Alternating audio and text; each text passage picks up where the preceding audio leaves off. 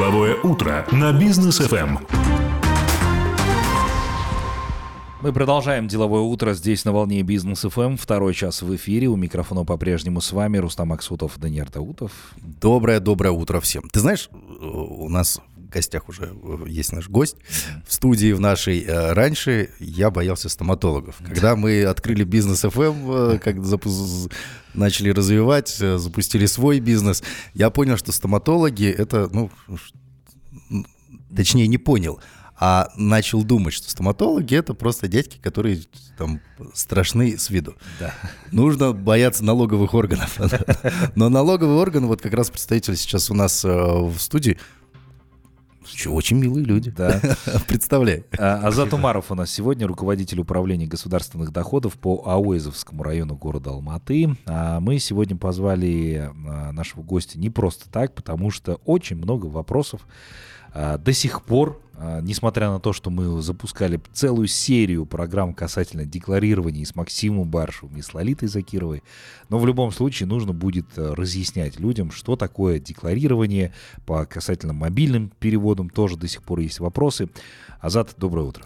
А, доброе утро. Доброе Такое утро. Большое вступление у нас Из было. первых уст узнаем Азат, теперь. давайте рассказывайте по поводу декларации, что нужно людям знать. Ну, первую очередь, э, всем известно, что в Казахстане с 2021 года прово- проводится поэтапное вхождение граждан Казахстана э, к так называемой в систему всеобщего декларирования. А Сейчас мы находимся на третьем этапе. Э, Возникли обязательства с 1 января 2024 года по представлению декларации у представителей бизнеса и их супругов. Это то здесь руководителей, учредителей юридических лиц и индивидуальных предпринимателей. И последний, четвертый этап э, с 1 января э, 2025 года это полное вхождение в систему э, всеобщего декларирования, то есть э, э, предоставить декларацию будут обязаны все граждане Республики э, Казахстан э, за исключением э, несовершеннолетних. Но э, э, это начальный этап, да, то есть это входная такая декларация будет, доходная часть наша и э, так далее. А по поводу, вот теперь хочется узнать, сейчас много кого интересуют э, вопросы по поводу проверок мобильных переводов. Ну, наболевшая такая тема для всех. На рынках, на базарах уже вывесили все объявления. Если раньше мы видели красные таблички с номерами телефонов, сейчас мы видим белые таблички с надписями «Только наличка». Вот, насколько это правильно, насколько, ну, понятно, что дело, что это незаконно, вот, но э, зачем вообще нужна эта проверка мобильных переводов? Э, Ну, в целом, э, проверка мобильных э, переводов э, нацелена э, на вывод э, из тени незаконной предпринимательской деятельности. Э, На сегодняшний день некоторые предприниматели получают оплату за проданный товар посредством мобильных переводов. А- Однако данные переводы производятся без применения контрольно-кассовых аппаратов, э, QR-кодов и посттерминалов. Соответственно, не выдаются чеки, и это ущемляется, э, этим самым ущемляются права потребителей. Э, Следует э, подчеркнуть, что э, органы э, госдоходов не будут проверять все мобильные переводы. Э, Под критерии э, переводов подпадают только лица, э, получившие мобильные переводы от э, 10 и более разных От стат. от, от 100, извиняюсь, от 100 и более э, разных э, лиц ежемесячно в течение трех месяцев подряд. То есть в случае наличия э, признаков предпринимательской деятельности. Мгм. Ну, то есть это получается, там, банки, да, будут уже раскрывать вот эти вот данные Э, перед налоговыми да, органами? да, абсолютно Или, или- или- или это Да, банки будут э, передавать сведения в налоговые Мгм. органы, и, соответственно, мы будем мониторить. Ну, э, а как же вот тот момент, когда, например, э, тоже э, блогеры спрашивали в Инстаграме, кто-то, например, собирает средства на лечение детей, и вот ему пришли там, я не знаю, э, 200 переводов, и вот в течение там полугода, каждый месяц по 200 переводов человеку скидывают, полгода собирается все это, ну, по первым признакам это явно там предпринимательская какая-то деятельность. Может человек просто прийти в налоговые органы, может быть, заранее, и сказать, ребят, смотрите, будет сбор средств, сразу уведомляю, это никакая не налоговая деятельность. Вот чеки отправим там в больницы, все вам покажем, все отчитаемся. Это же возможно? это возможно, ну, чтобы вы понимали, проверка мобильных э, переводов э, не затронет сборы на лечение. Э, важно понимать, что такие сборы не подлежат налогообложению, так как они не являются доходом от предпринимательной деятельности. Мгм. Ну, то есть тут самое главное нормально, доходчиво объяснить все это. Да. Ну, и главный вопрос, Абсолютно верно. переводить деньги родным друзьям, естественно, можно, да? Э, Да, э, физические лица, как и прежде, могут совершать и принимать э, мобильные переводы в своих личных целях, то есть родственникам, друзьям, родителям и по другим жизненным ситуациям. В этом плане никаких ограничений нет. Так, а если все-таки предприниматель отказывается принимать безналичную оплату, вчера вот как раз с Максимом Баршевым у нас была беседа, он говорит, ну, там, не покупайте у этого предпринимателя, к другому идите, да. Но в целом, а, куда обращаться, если все-таки предприниматель отказывается принимать такую оплату? Э, Вообще отказ э, в принятии безналичных платежей является неправомерным и э, нарушает права потребителей. Согласно нормам закона Республики Казахстан э, предусмотрены различные способы оплаты. Это банковские карты, QR-платежи и наличными деньгами. Э, За отказ э, приема платежей, э, согласно э, законодательству Казахстана, предусмотрена административная ответственность. Это первый раз предупреждение при повторном нарушении э, 40 месячных расчетных показателей. Э, Куда обращаться? э, О всех фактах э, отказа приема безналичных платежей необходимо обращаться в органы государственного дохода по месту жительства. Ну, то есть на рынке у меня там за килограмм помидор э, бабушка не, не приняла там безналичную оплату, мне нужно идти в налоговую и говорит, вот там бабка помидоры продает за наличку. Нет, слушай, я тебе хочу сказать, я вот когда был в Грузии, там даже уличные торговцы имеют кассовый аппарат. А, Ты покупаешь у них чурчхелу, условно, и это просто вот, даже не на рынке человек находится, он на улице продает. Это ты так чачу называешь. Чурчхела. Так, слушайте, по поводу, вот, кстати, э, аппаратов вот этих, вот ККМов, а, что таксистам делать? Ну, не могут же они с собой терминалы возить? Ну, таксистам при э, для приема безналичных платежей э, можно в режиме онлайн открыть предпринимательский банковский счет, э, куда будет поступать оплата за оказанные услуги. Для этого нужен лишь смартфон. Носить с собой кассовый аппарат и посттерминал нет необходимости. М, мгм. Да. Всё, По Слушайте, мобильному приложению, значит. Да, ну и сейчас многие думают, что а, там декларация запустилась, да, проверки бизнеса, соответственно, начинаются, и многих волнует вообще, не приведет ли данная вот инициатива к оттоку предпринимателей именно в тень, да, что мы иногда наблюдаем, не часто, конечно, но наблюдаем на рынках предпринимателей, которые говорят, чисто теперь за наличный расчет. Как вы считаете? Э, Ну, сейчас намного э, выгоднее до- добросовестно исполнить свои налоговые обязательства. Э, Для ведения и развития бизнеса государством созданы благоприятные условия, э, упрощены порядки налоговых режимов. Ставки налогов составляют всего от 1 до 4% в зависимости от э, вида деятельности. Э, Если при таких условиях предприниматель принимает мобильные переводы, то он уже находится в тени и попадает под налоговый контроль. Э, При этом э, проверка мобильных переводов не затрагивает добросовестных налогоплательщиков. Э, Таким образом, мы реализуем принципы справедливости и обязательств налогово- налогообложения. Мгм. Ну, Кас- окей. Касательно декларации, да, здесь тоже достаточно важный момент. что грозит тем людям, которые неправильно подали декларацию, либо э, не сдали вовремя декларацию?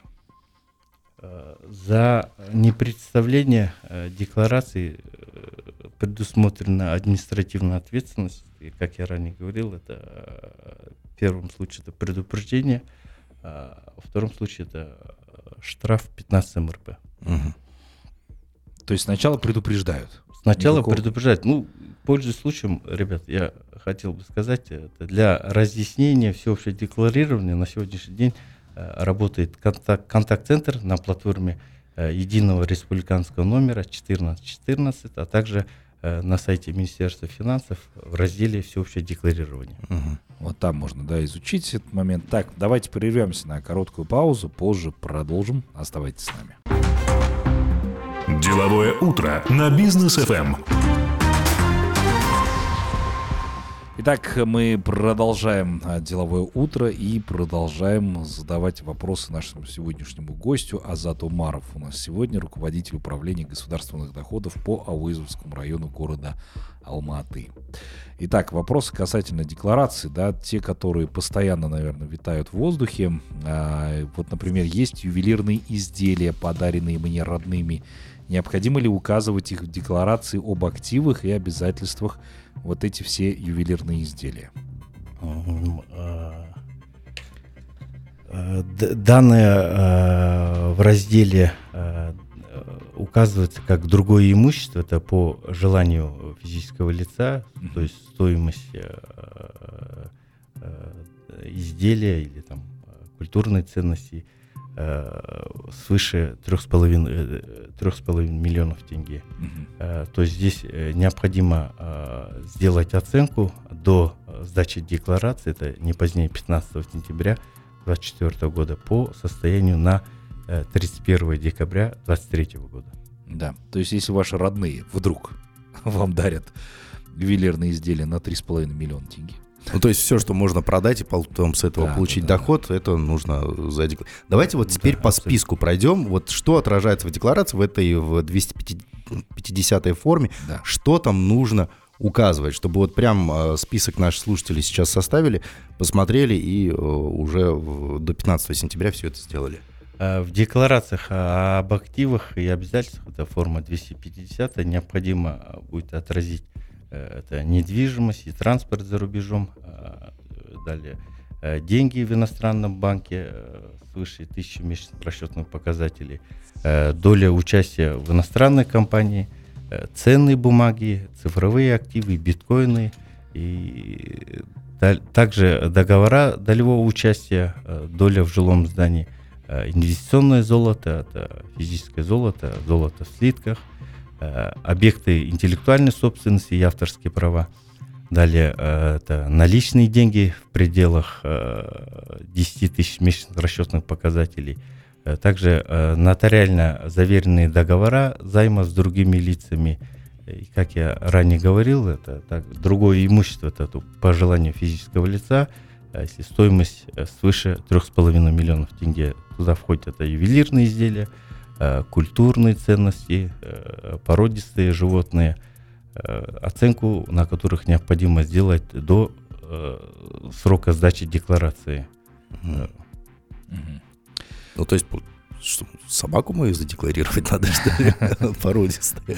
Если она породистая и свыше 10 месячных расчетных показателей, Это вообще бесценная. Да. то есть свыше 1000 месячных расчетных показателей. Так, да, там у нас вопрос был онлайн, да, от наших слушателей еще? Да, онлайн вопрос э, касательно вот спросите у гостя, пожалуйста, что за приложение для таксистов название, говорит, можно? А, э, Здесь э, можно будет э, через э, мобильное приложение, это e-Salyq Business, э, eGov Mobile э, и некоторые банковские э, банка второго уровня, это Халык Банк, Каспий Банк и Банк Центр Кредит. То есть Мгм. э, частным извозчиком можно будет зарегистрироваться в качестве индивидуального предпринимателя по данным приложениям. Мгм, Здорово. А вот еще вопрос. Э, Являюсь, говорит, ИП, и с 1 января 2024 года я и моя супруга должны предоставить декларацию. У меня к вам вопрос. В 2021 году, говорит, занял э, знакомому денежные средства в сумме 10 тысяч долларов. Имеется расписка. Долговые обязательства по исполнению истекают в марте 2024 года. Как мне это указать в декларации, если расписка не заверена? Э, Здесь э, необходимо отметить, что э, все долговые обязательства, чтобы задекларировать, должны быть нотариально заверены, и, и сделать они должны до срока сдачи декларации. Это, как я ранее говорил, не позднее 15 сентября 2024 года по состоянию на 31 декабря 2023 Мгм. года. Э, То есть э, все обязательства должны э, быть нотариально заверены. Мгм. Здорово. Да, то есть имейте это в виду. А, да, ну и давайте, наверное, по поводу ответственности за непредставление декларации там, или за неполные какие-то недостоверные сведения. Что грозит? Какие штрафы, какие наказания? Как этого избежать? А, За непредставление декларации в установленный срок предусмотрена ответственность, административная ответственность.